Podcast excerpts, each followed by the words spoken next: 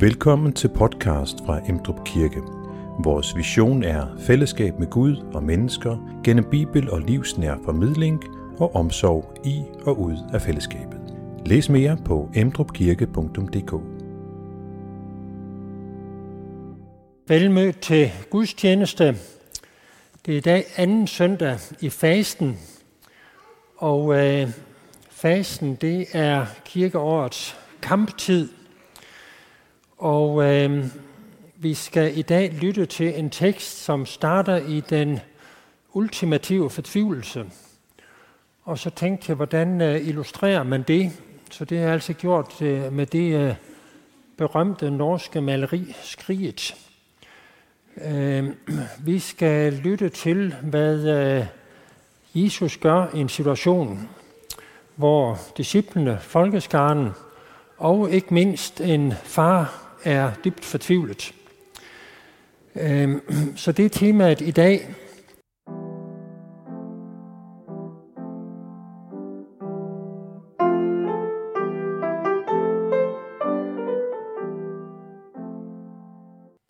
Dette hellige evangelium skriver evangelisten Markus.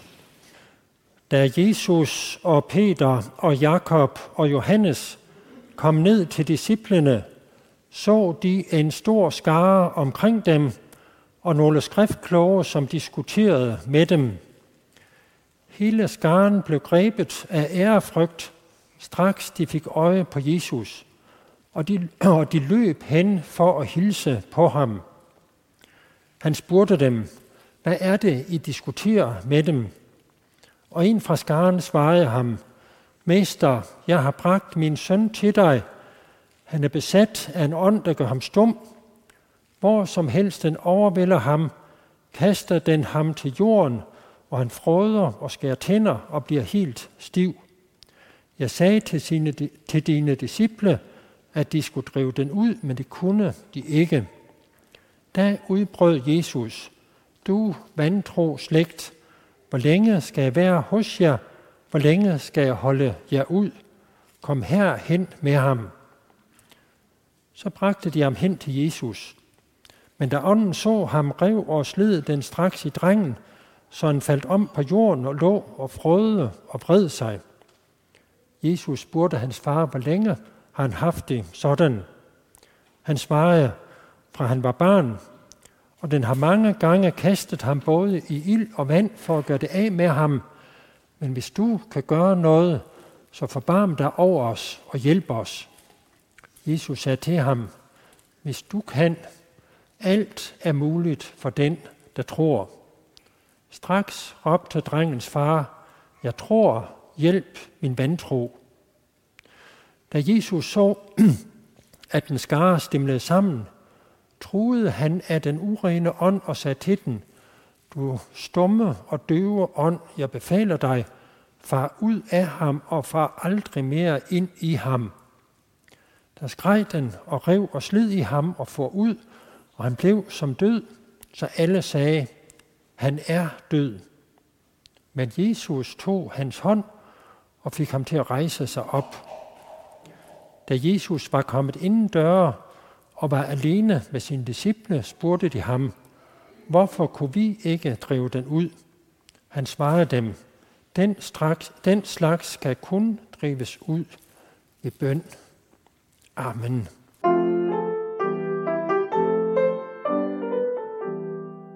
Lad os bede.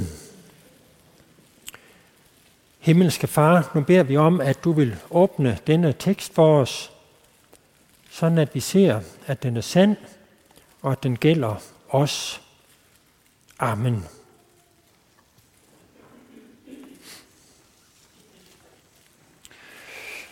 Ja, teksten i dag er en øh, del af en større helhed. Først er Jesus oppe på et meget højt bjerg sammen med Peter, Jakob og Johannes. Og der har vi så en, øh, en meget underlig beretning om Jesu tre disciple, som ser Jesus i hans guddommelige skikkelse, hører ham tale med to afdøde centrale personer fra det gamle testamente. Og øh, Peter bliver så begejstret over denne paradisiske oplevelse, at han beder om, at det må være ved. Lad os bygge tre hytter, sådan at vi kan forlænge dette øjeblik. Og Jesus taler med dem. Øh, synet afsluttes, og de går ned af bjerget. Og så har vi den beretning, vi har her i dag. Fra den øh, størst mulige harmoni til den dybeste fortvivlelse. Fra øh, en stjernestund sammen med Jesus til, øh, til noget meget voldsomt, noget meget uhyggeligt og noget meget øh, fortvivlet. Øh, jeg har aldrig selv været på øh, noget, der ligner forklarelsens bjerg. Jeg har aldrig selv haft de store åbenbaringer. Jeg har haft mange stjernestunder i mit liv, når jeg sådan ser tilbage. Et af dem, det er, har faktisk noget at gøre med det, som skal foregå her efter prædiken. Dengang øh, mine børn blev døbt. Det er faktisk ved at være uhyggeligt mange år siden. Men øh, jeg husker det øjeblik, hvor at de blev døbt.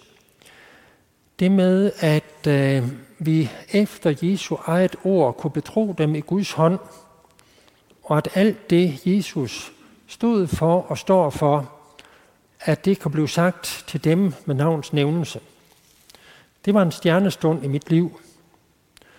Så var det også det, at familier og venner var til stede. Det er jo nogen, der som regel ønsker en det godt. Og øh, vi var jo også lidt stolt over at præsentere et pragt eksemplar af et barn i sit pæneste tøj over for familie og venner. Så det var en, øh, en stjernestund. Det står for mig som noget helt særligt. Nu må øh, vi jo se, hvor, hvor godt det lykkes i dag, men øh, vi skal gøre vores bedste. Øhm.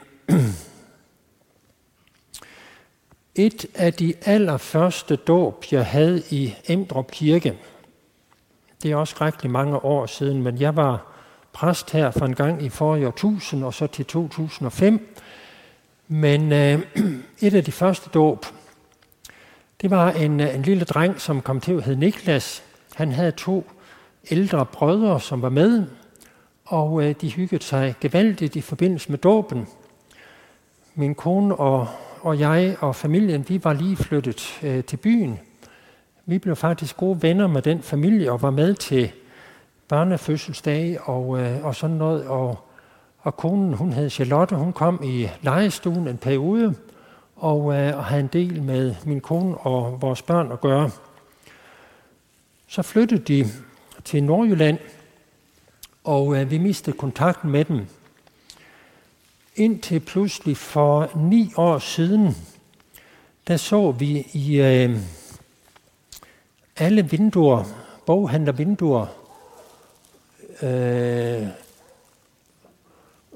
nu kører jeg vist nok forkert, der så vi i alle boghandlervinduer et billede af Charlotte, og så en overskrift, øh, jeg mødte Jesus, en beretning om en modvilligt troende.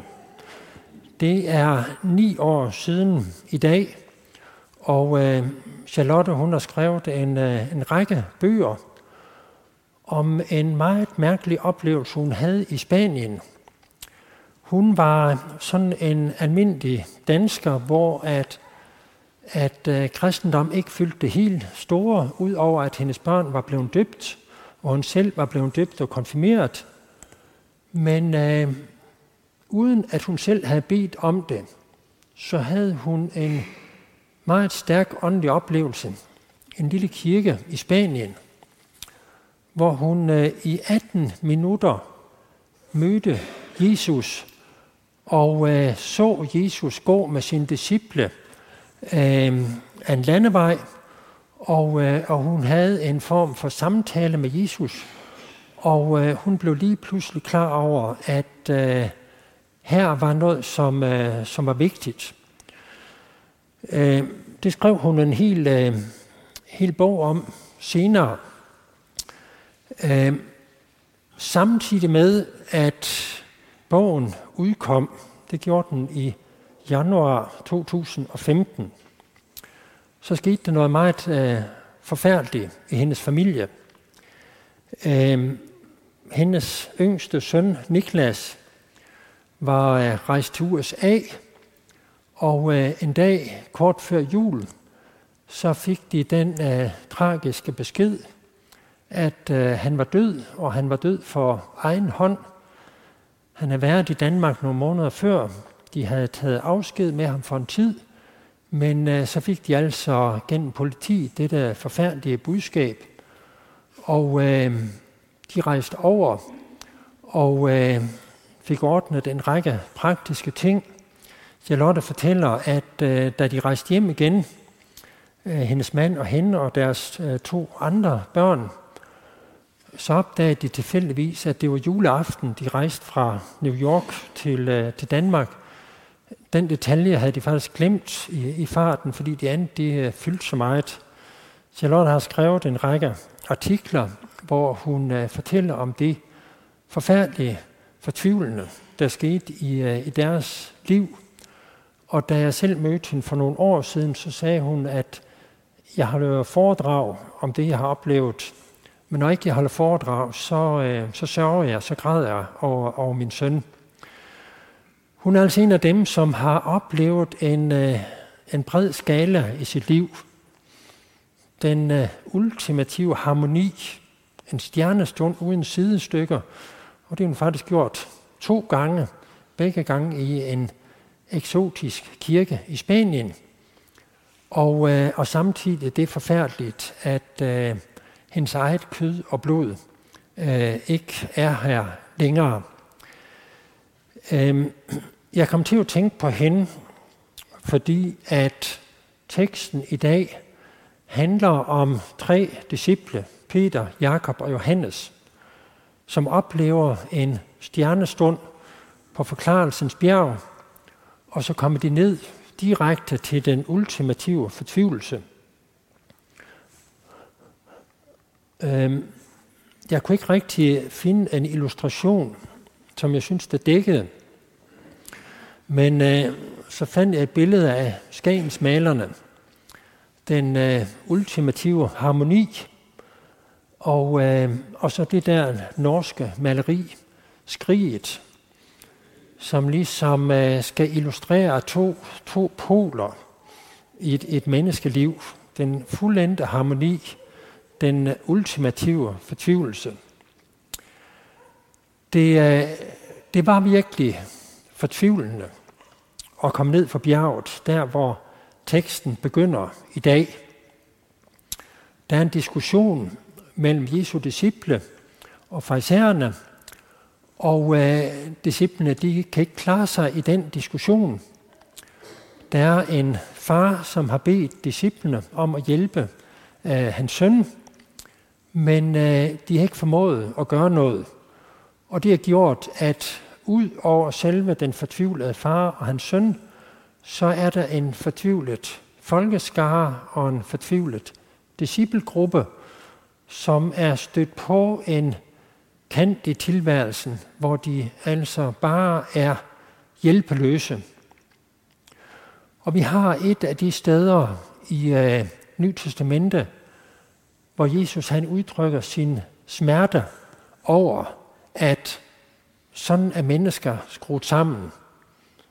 Så lidt tillid har de til Gud, der har skabt dem, og til Kristus, som er kommet til verden. Øh, så Jesus udtrykker sin smerte over det, som han ser. Og øh, det gør han altså, øh, mens Peter, Jakob og Johannes som kommer fra den store oplevelse, som hele vejen ned af bjerget har talt om, hvad det skulle betyde. Nu får de altså en oplevelse i den helt anden ende af skalaen. Så, øh, så har vi øh, beretningen om Jesus samtale med faren.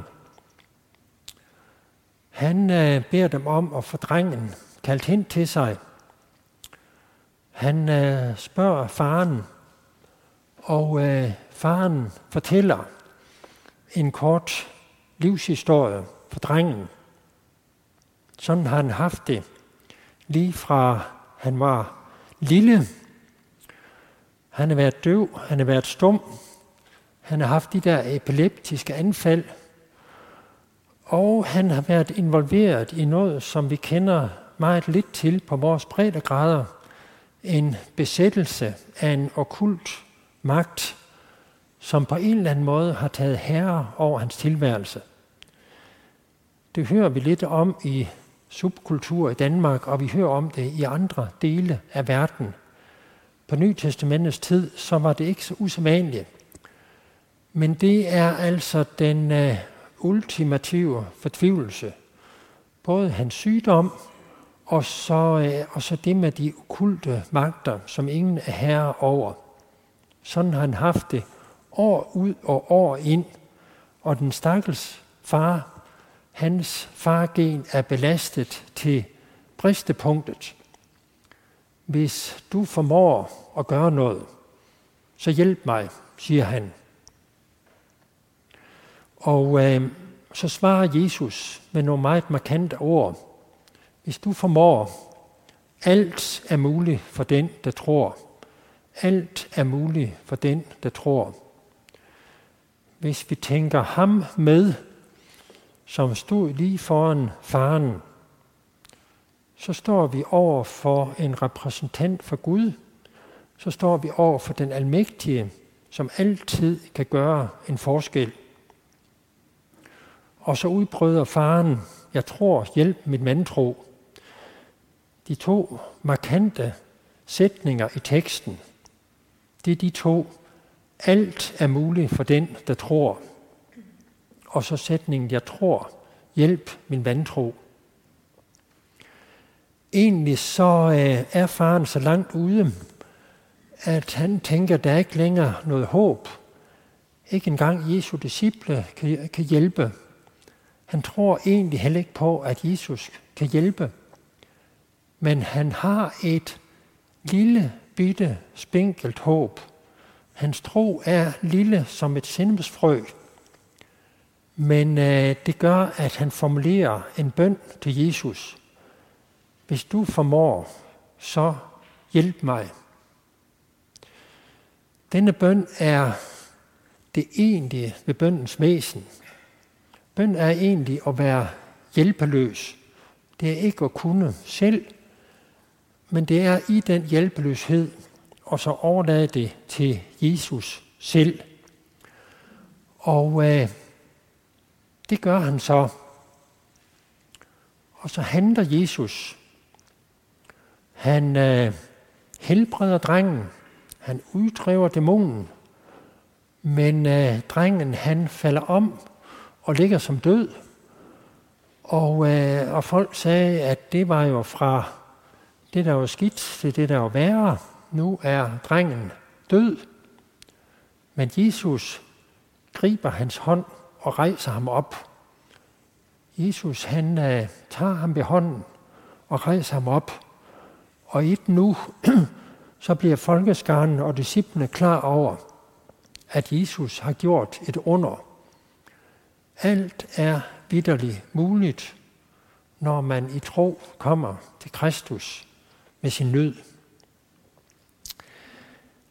Så er der et efterspil, da disciplene er blevet alene de spørger, hvorfor kunne vi ikke gøre noget, Jesus? Og så svarer Jesus ved at henvise til bøn, til den vedholdende, udholdende bøn. Jesus havde egentlig sagt til disciplene, at når I beder i mit navn, så vil jeg øh, hjælpe mennesker.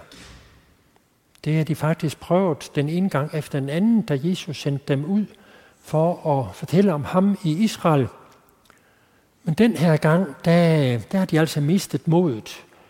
Det er ligesom tænkt, vi, vi står over for en overmagt, og, øh, og så har deres mund været stoppet, og så har det været ligesom vandtroen, der dikterede den. Og der er der, at Jesus siger, at den, som beder, vil opleve Guds indgreb. Ikke altid Guds indgreb her og nu. Det har vi også mange eksempler på i det nye testamente. Hvis vi for eksempel tænker på den bøn, vi beder i fader vor, som vi skal bede om lidt, så er det et udtryk for, at ske din vilje, komme dit rige. Det er egentlig en bøn om paradisets genoprettelse, om at alt må blive godt, ligesom det var i den oprindelige verden. Den bøn har kirken bedt i 2000 år, men vi venter stadig på den fulde opfyldelse af den bøn. Men øh, det, som Jesus lægger op til, det er altså en stadig medvandring med ham, hvor vi hver gang vi har noget, hvor vi er hjælpeløse, at vi så lægger det over til ham, ham som formår alt, og som øh, kan hjælpe os, når og hvor han vil, og på den måde han vil.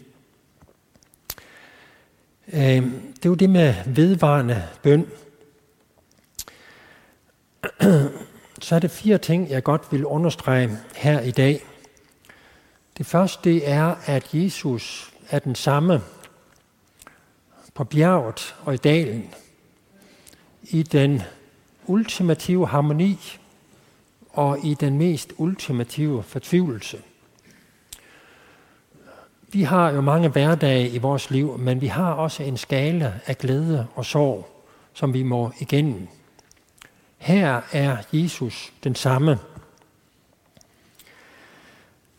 For det andet, så øh, har vi det jo ofte, ligesom faren i teksten her. Vores tro, det er en sammensat størrelse. Vi øh, er måske dikteret af naturens normale love, af det, der plejer at ske. Og derfor det med at regne med Jesu hjælp helt på tværs af vores normale erfaring. Det er ikke naturligt for os. Det er egentlig vandtroen tit, der sætter dagsordenen i vores liv.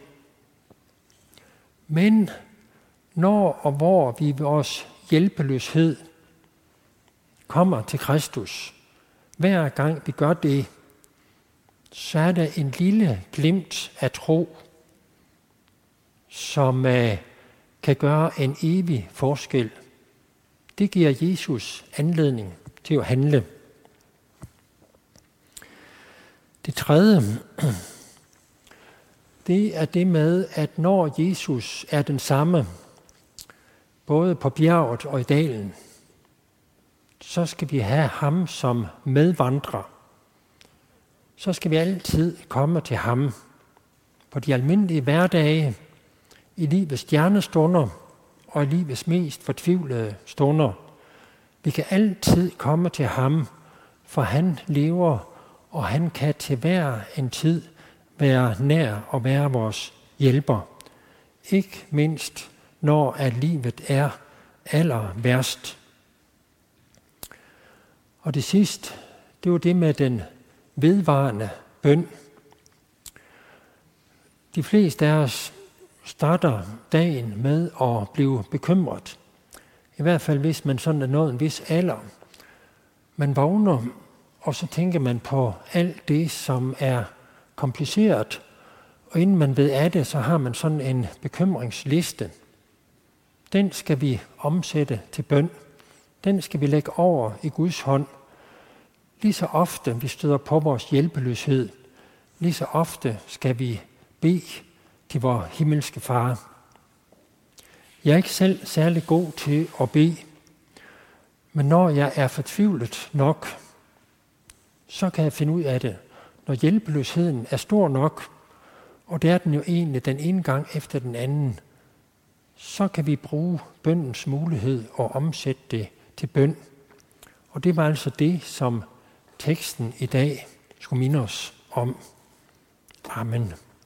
Tak fordi du lyttede. Du er velkommen til at dele denne øh, podcast med andre og give os anmeldelser eller stjerner de steder, det er muligt. Emdu Kirke har gudstjeneste søn og helligdage kl. 10.30, hvor du er velkommen til at være med, også live via YouTube. Du kan læse mere om Emdrup Kirke og vores aktiviteter på Facebook, Instagram og på emdrupkirke.dk, hvor du også kan tilmelde dig vores ugentlige nyhedsbrev. Må Gud velsigne dig og bevare dig. På genhør.